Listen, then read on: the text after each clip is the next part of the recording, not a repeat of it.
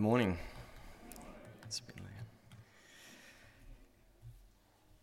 Have you ever been lost as a child? Really and truly lost? How did that feel? Do you remember? Did you feel a panic sitting in, setting in? Were you scared? Frightened? Well, there's some boys in Thailand at the moment who've experienced this recently. I don't know if you've been reading about it in the news.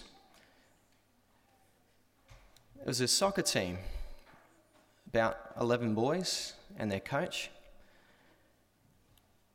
And they decided to go on an adventure um, one of the boys had a birthday and they went exploring in some caves. It's about a 10 kilometre long cave system there in northern Thailand, in Chiang Rai.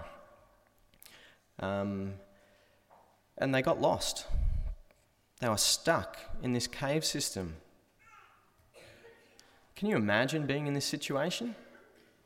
Can you imagine being stuck there, lost, underground? in the dark for nine days. Nine days they were stuck there without contact with the outside world. They were blocked off from the exit by rising floodwaters, stuck there, wondering, wondering if they're going to make it out alive, wondering if they're going to die in there. No idea if they would be found no idea whether they would be saved. Well, the good news is, if you've been reading, um, they have been found, and there is a rescue attempt currently happening. But today, today I want to tell you a story from the Bible about a man named Zacchaeus, who also was lost in an even more critical situation. Not lost in a geographical sense, like these boys were, but lost in a different way, lost spiritually. And his life was changed completely when he had an encounter with Jesus. Let's read.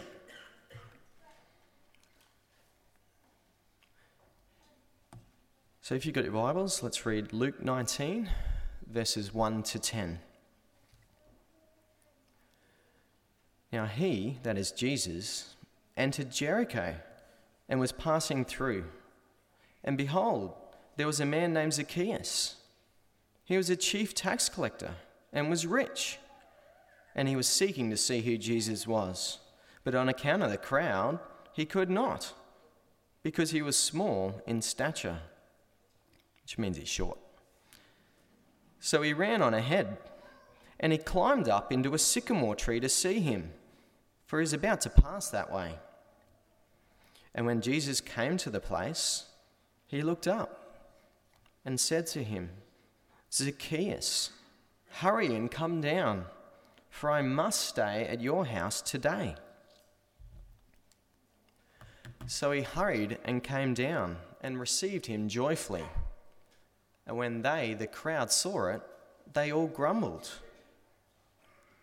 He's gone in to be the guest of a man who is a sinner. And Zacchaeus stood and said to the Lord, Behold, Lord, the half of my goods I give to the poor. And if I've defrauded anyone of anything, I restore it fourfold. And Jesus said to him, Today salvation has come to this house, since he also is a son of Abraham. For the Son of Man came to seek and to save the lost. Let's pray. Dear God, please help us to hear what you have to say to us this morning. Help me to speak truthfully and clearly, and may we be impacted by what you have to say to us. In Jesus' name, Amen.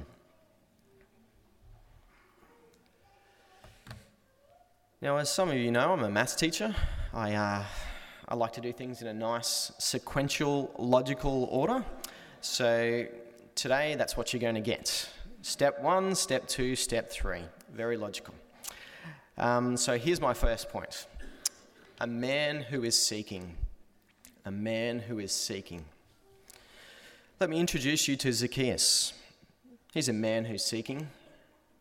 In verses 1 and 2, he's described as a rich tax collector. He's in a lucrative post called Jericho, it's along the main trade route. Um, it's a pretty wealthy place to be. And Zacchaeus, unfortunately, is unpopular. He collects taxes. Not a very exciting job. He collects taxes, but he collects it from his own people, the Jews.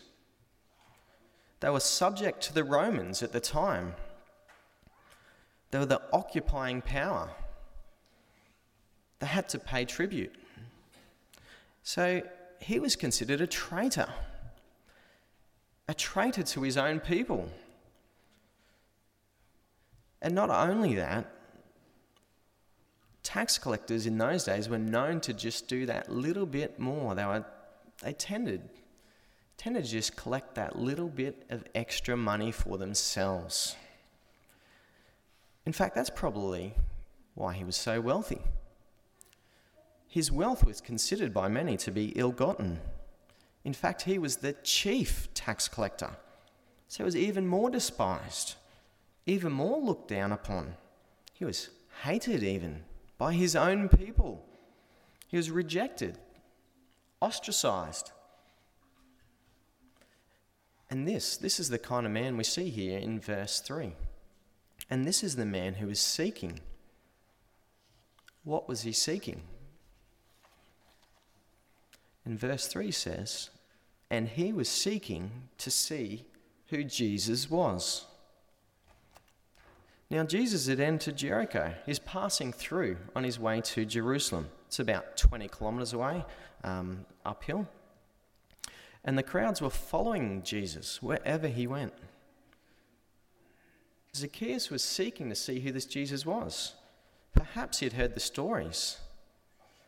Perhaps he had heard all that Jesus had done, performing miracles, restoring sight to the blind, healing people, miraculous things, feeding the poor, making friends with those who are outcasts, who are lepers. There's even friends of children. Zacchaeus must have been at a serious low point in his life. I don't think he was pleased with how his life was going. He was doing some soul searching. He wasn't pleased with the kind of person he'd become. Have you ever felt like this? Have you ever reached a point in your life where you're wanting to do something desperate? Have you reached a point where you were feeling lost? Where you were starting to ask questions like, What am I doing here? What's the point of my life? What am I doing with myself? I know I have. Well, Zacchaeus starts to do something desperate. He wants to find out more about this Jesus guy. Perhaps he can help. Nothing in life has given him joy or fulfillment so far. Certainly, money and possessions haven't. So he goes searching, as only the lost do, searching for a solution to his problems. However, there's always obstacles. In verse 3, it continues to go on, and it says, But on account of the crowd, he could not, because he was small in stature. Now, I can relate to that. I'm pretty short myself. Um, I really feel for my kids. Um, they've got, a, they've got that to look forward to. Um, and I've been in plenty of crowds in my time. Um, I haven't been able to see up the front. Um, I sit up the back here, and sometimes I struggle to see the front. Um, and, and this crowd that he's amongst, they're his fellow Israelites, the ones who, who would probably, probably just love to give him a bit of a push, a bit of a shove. This tax collector, this outcast, this sinner, no one would make room for him. In fact, they'd, they'd probably they'd probably just want to get him out the way. They're not going to make room for him. So what does he do? He can't see. So in verse 4, he runs on ahead and he climbs up a sycamore tree to see Jesus because he knows Jesus is about to pass that way. You see, Zacchaeus publicly shamed himself. He acted like a little child. I mean, when was the last time you saw an adult climbing a tree? It just doesn't happen, unless it's an emergency, I guess, or a fireman, um, let alone a rich man. Have you seen Bill Gates up a tree? Could you picture it? Well, Zacchaeus, he climbs up this sycamore tree. It's got lots of branches, easy to climb. His short, hairy legs climbing up this tree. You see, adults didn't run in those days. Adults didn't climb trees. It was seen as demeaning. Yet, this is what Zacchaeus does. This is how desperate he is. He runs to find a vantage point. He humbles himself. He embarrasses himself publicly like a child in order to see Jesus. Now, this crowd was a barrier, and for us too, there can be barriers to seeing Jesus. Perhaps it's pride not wanting to humble ourselves like Zacchaeus. Or perhaps it's fear and shame of the things we may have done that we're embarrassed about. Or perhaps thinking that we've done something so bad that Jesus will never accept us.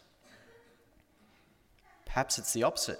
Perhaps it's thinking, hey, I'm good enough. Maybe it's self righteousness. We don't need Jesus. We're good enough. I do lots of good things. I'll get into heaven. Or perhaps it's intellectually an issue. Or perhaps it's money, like Zacchaeus, or wealth. Perhaps it's embarrassment. You see, we've all got to be willing to go against the crowd who might sneer at us, who might hold us back if we wish to investigate Jesus further. But you see, all these obstacles can be overcome. If you, like Zacchaeus, are seeking Jesus, if you're seeking a Saviour, then these obstacles are not going to they're not going to hinder him from finding you. So this is my second point we have a Saviour who is seeking. A Saviour who is seeking. Have a look at verse 5. And when Jesus came to the place, he looked up and said to him, Zacchaeus, hurry and come down, for I must stay at your house today.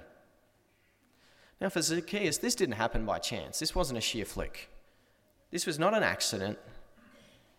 It was part of God's plan, it was his deliberate action.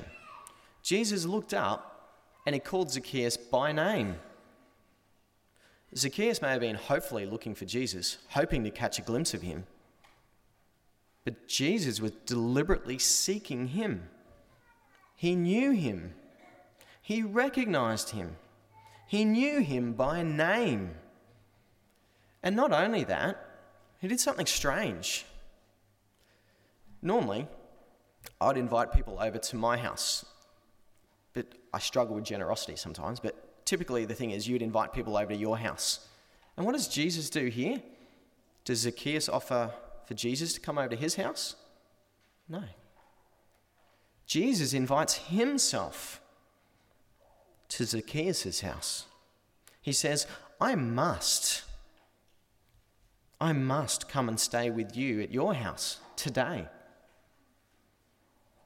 It'd be a bit like going to London I don't know if you've been there, I haven't. I'd love to go there someday. And like, imagine yourself walking, walking in the large crowds there. The Queen, the royal lady herself, is out there in her carriage. And the crowds are gathering, and you're there amongst them. And the royal procession is coming along, and the carriage stops. And out hops the Queen gracefully. And she spies you right there in the crowd. She sees you. She sees your face amongst the millions of people there. And she sees you. She recognizes you. She comes over and she invites you. And she says to you, Can I come to your hotel today for a cup of tea? Imagine that. You see, Zacchaeus may have been despised, he may have been rejected by his fellow Jews, but he was important to God, and you are too. This parable, like the many others in Luke, they show us what God is like. God is a hero, He is a seeking Saviour. Jesus, the Son of God, pays no attention to what the crowds think. He doesn't care about what they have to say about you. He's happy. He's willing to seek out the outcasts, to seek out the lepers, to seek out the sinners, the rejected people of today's society, to seek out people like Zacchaeus, like me, like you, because he loves you. He loves them. Who knows them by name? He has a heart for the lost. Now, skip over with me. We're going to go to the end of the passage, to, to verse 10, which I think is, is the key part of this verse, uh, of this section. Um, and let me read it to you. It says, For the Son of Man, that is Jesus, came to seek and to save the lost. You see, Jesus was on a mission, he had a purpose. He was passing through Jericho. He was on his way to Jerusalem to die on the cross for us, to pay the price for all our sins, for all the wrong things Zacchaeus had done, for all the wrong things we have done. You see, Zacchaeus may have climbed a tree to see Jesus, but Jesus died on a tree for us. Jesus is the seeking Saviour. He's seeking us too. He's calling us by name. He's seeking us to bring us back to a relationship with God, to fill that need that we have, that deep, desperate longing that we have to find our rest in Him. And this is available to all people. In Luke, we hear Jesus welcoming all types of people the rich, the poor, the blind, the lame, outcasts, lepers, Samaritans. He welcomes all. He welcomes us. Jesus has been telling parables all throughout this series in Luke. Parables are where the lost are found. Zacchaeus is just like the sheep in the parable of the lost sheep, just like the lost son in the parable of prodigal son, just like the lost coin. Jesus has sought him out to save him. He has overcome all obstacles like sin, like pride, like shame, like self righteousness, and he's seeking us out too. Which leads me to point three. Told you it was logical. It's a changed life. Have a read of verse 6. So he, that's Zacchaeus, hurried down, hurried and came down and received him joyfully, received Jesus joyfully. And when they, that's the crowd, saw it, they grumbled. He has gone in to be the guest of a man who is a sinner. Did you notice how Zacchaeus responded to Jesus' personal invitation here? He hurries down. He climbs out of that tree as fast as he can. He receives Jesus joyfully. And he calls Jesus Lord. We'll see that later on. Do you notice the difference between Zacchaeus' response and that of the crowd? They can't believe it. They're grumbling at Jesus. How dare he? How dare he spend time with sinners? Those people. But Zacchaeus responds with joy. There's a common theme. We see this in Luke so often. The lost is now found, and great joy follows. For what does the woman, the woman with the lost coin do once she finds her coin? What does the shepherd do when he finds his lost sheep? What do they do? They say, Rejoice with me, for I have found what I've lost. And what does the father with the prodigal son do when his son returns? He celebrates. He kills the fattened calf. The Bible even talks about even the angels in heaven respond with joy when a lost sinner repents and is found. Now, we're not actually told by Luke what actually happens there at Zacchaeus' house. I don't know whether they had lunch, they had dinner, or they ate some chicken. I don't know. Um, but we do know, we do know that his encounter with Jesus has a transforming effect. Zacchaeus was lost, but he's now found. He's saved by Jesus. It leads to a changed life. Let's read about it in verse 8. Look at this massive turnaround. And Zacchaeus stood and said to the Lord, Behold, Lord, the half of my goods I give to the poor. And if I've defrauded anyone of anything, I restore it fourfold. You see, Zacchaeus' response to Jesus is one of joy. It's acknowledging Jesus as Lord. This joyful submission to the seeking Saviour leads to a desire to change, to make things right, the things that he'd done wrong. And what does he do? How does he express his joy for what Jesus has done for him? In joy, he does more than what the law requires. He responds by giving half of what he owned to the poor. Can you imagine doing that? Could you imagine right now going home, looking at what you got, cutting it in half, that house, chop it in half, take it, and give it away? Give it away to the poor.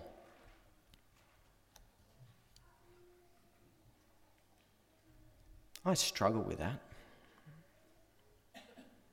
And not only that, but he goes even further.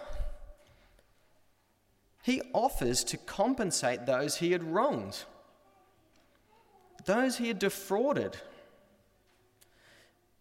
And he wants to give them back. He doesn't give back dollar for dollar, though.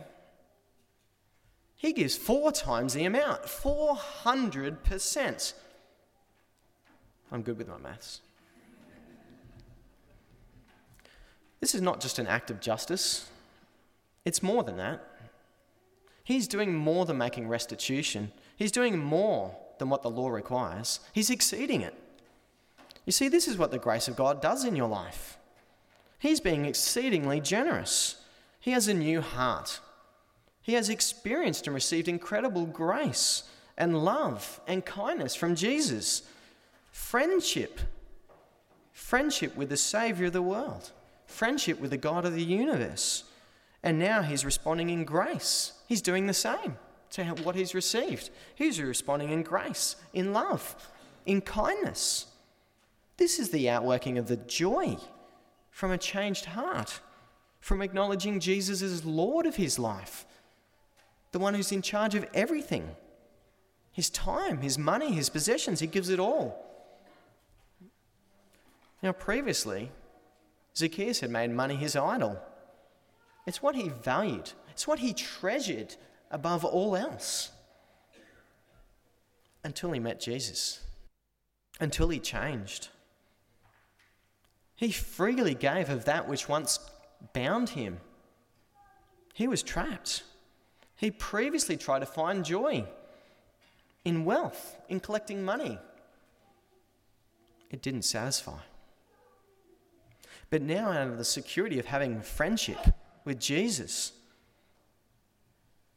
at being known by name, he gives it away generously. It's not his to start off with, it's God's. He gives it away. He now loves those who Jesus loved. Jesus loved the poor, Zacchaeus loves the poor. And what does Jesus say about this? How does Jesus respond? Verse 9, have a read with me. And Jesus said to him, Today, today salvation has come to this house, since he, Zacchaeus, is also now a son of Abraham.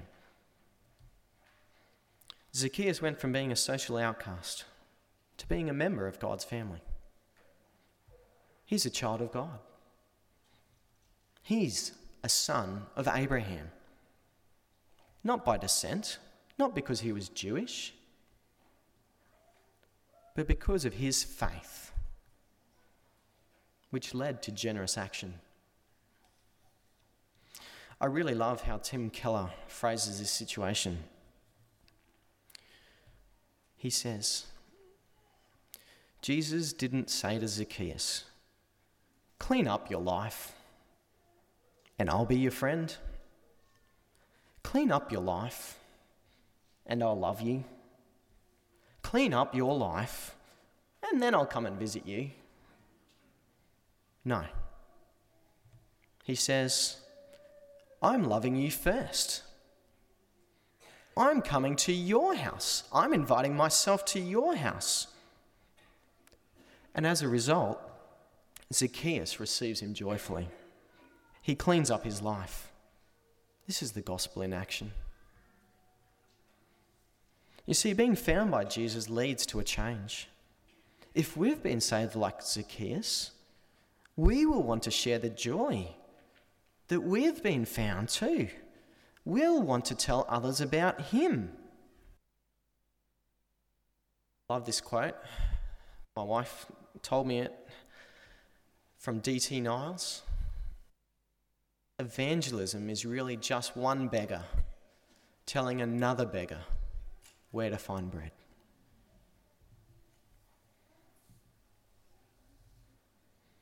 You see, genuine joy in Jesus will overflow in many areas of our lives.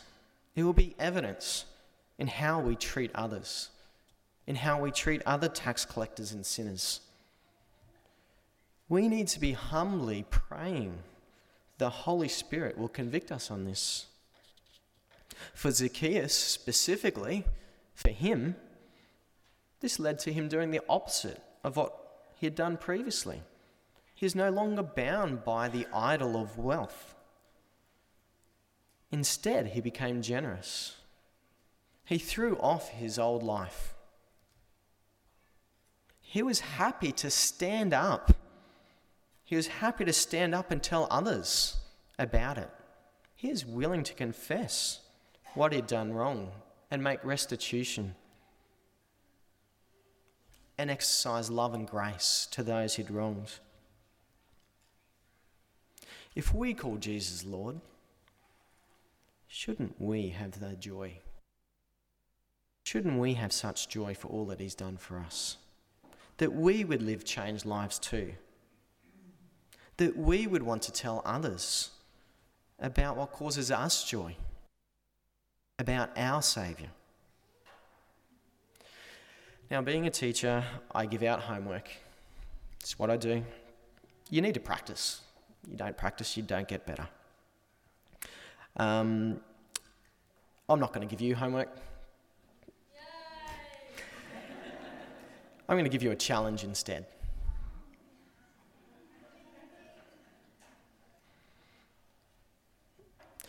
Is your life reflecting the joy of being found by our sinner seeking Saviour? Is your life reflecting the joy of being found by our sinner seeking Saviour? Are you wanting to share with others the joy that you have in your life? How you were once lost, but are now found? Are you wanting to tell your story of how Jesus found you? Of how he's worked in your life? How he's worked in my life? And how we have changed? Here's a challenge tell someone. Tell someone, whether it be over morning tea today, whether it be this week tell someone about your joy, about how your joy in Jesus affects your life, and about what He's done for you. Because what you talk about reflects what you find joy in. Let's pray.